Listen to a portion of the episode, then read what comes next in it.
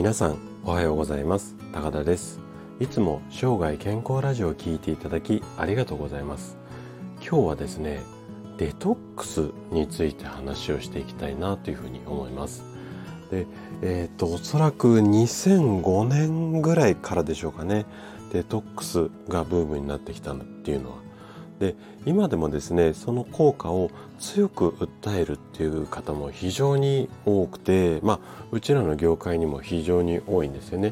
でいわゆるそのこう体の中に溜まった不要なものをすっきりこう出す効果これはねあの私自身も否定するつもりもありませんしそのデトックスがいけないことだよっていう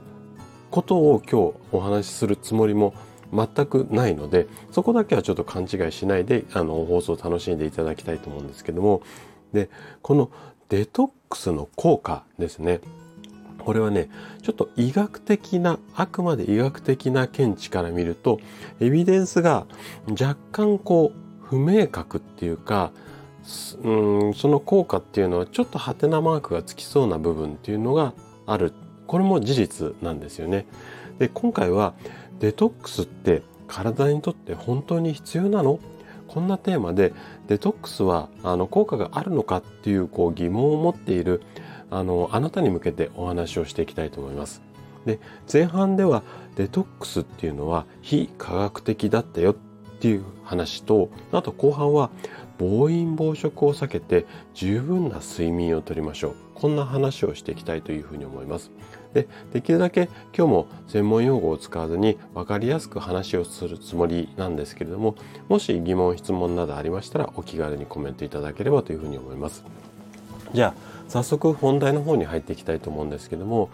えっとデトックスがこうブームになってきたこう火付け役っていうのはこの2つの方法だったと思うんですよね。で1つがどんなものかっていうとファイバーデトックスなんか聞いたことあるようなないようなっていう感じだと思うんですけどもで内容としては食物繊維をしっかりと取り込むことによってこう新陳代謝を妨げている毒素を外に出しましょうよ。まあ、こんなメリットを歌いながら一時ブームになりましたでもう一つはいわゆる断食ですよね。で長い期間1週間とか1ヶ月の断食っていうのはちょっと大変なのでこういわゆるこう週末だけの断食だったりとか1日とか3日だけとかプチ断食みたいなのが、まあ、あの出てきてそれがブームの火付け役になったっていうふうに思います。でその効果は人によってこう効果があったよっていう人もいれば、うん、いまいちっていう人もいらっしゃるんですけどもただね医学的に見るとその根拠っていうのはちょっとね非科学的に見られてるんですよ。で、えっと、まあどういったことかっていうと、本当にそのこう体にとっていいのかっていうのは、ちょっとこうハテナマークがついてる部分がありますよっていうことなんですよね。で、まあその証拠にってわけではないんですが、イェール大学っていうところの医学部の臨床神経外科医であるスティーブン・ノベラっていう先生がいらっしゃるんですけどもその先生は次の表にこう明確にこう提言をしてるんですね。でどういったことかっていうと人間の臓器とあとは人間の臓器である、まあ、肝臓だとか腎臓いわゆるこう解毒をするような臓器なんですけどもここは健康であれば問題なく毒素を排出しますよ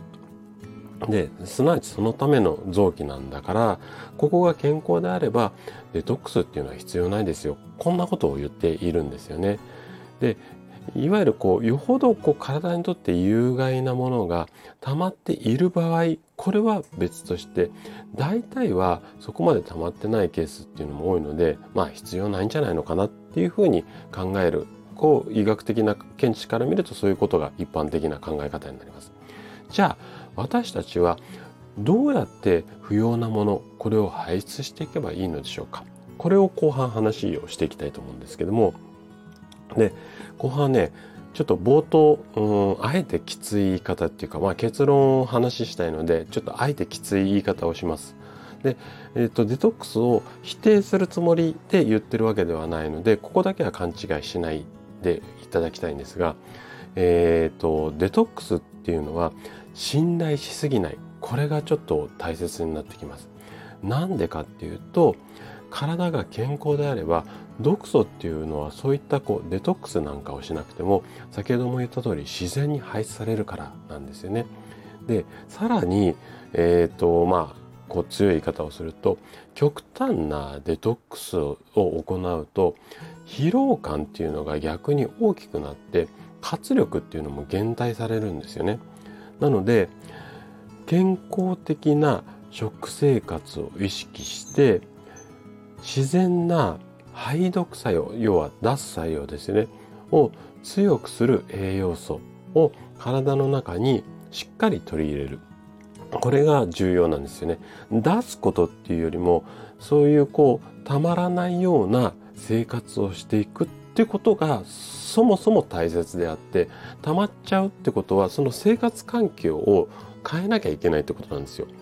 溜まったら出せばいいんじゃなくてそもそも溜まんないようにしてはどうですかっていうことを今日ちょっと強くお伝えしたかったんですね。でデトックスだけじゃなくってまあこれから言う具体的にはこういうような方法をあの意識していただけるとたまりづらくなるので、えっと、この辺を意識してもらいたいんですけども、えっとね、5つほどあります。順番に言ってきます。1つ目がまず暴飲暴食を避けましょう。2つ目バランスがいいヘルシーな食事をとりましょう。3つ目十分な睡眠要はしっかり寝ましょうね。4つ目ストレスをためすぎないようにしましょ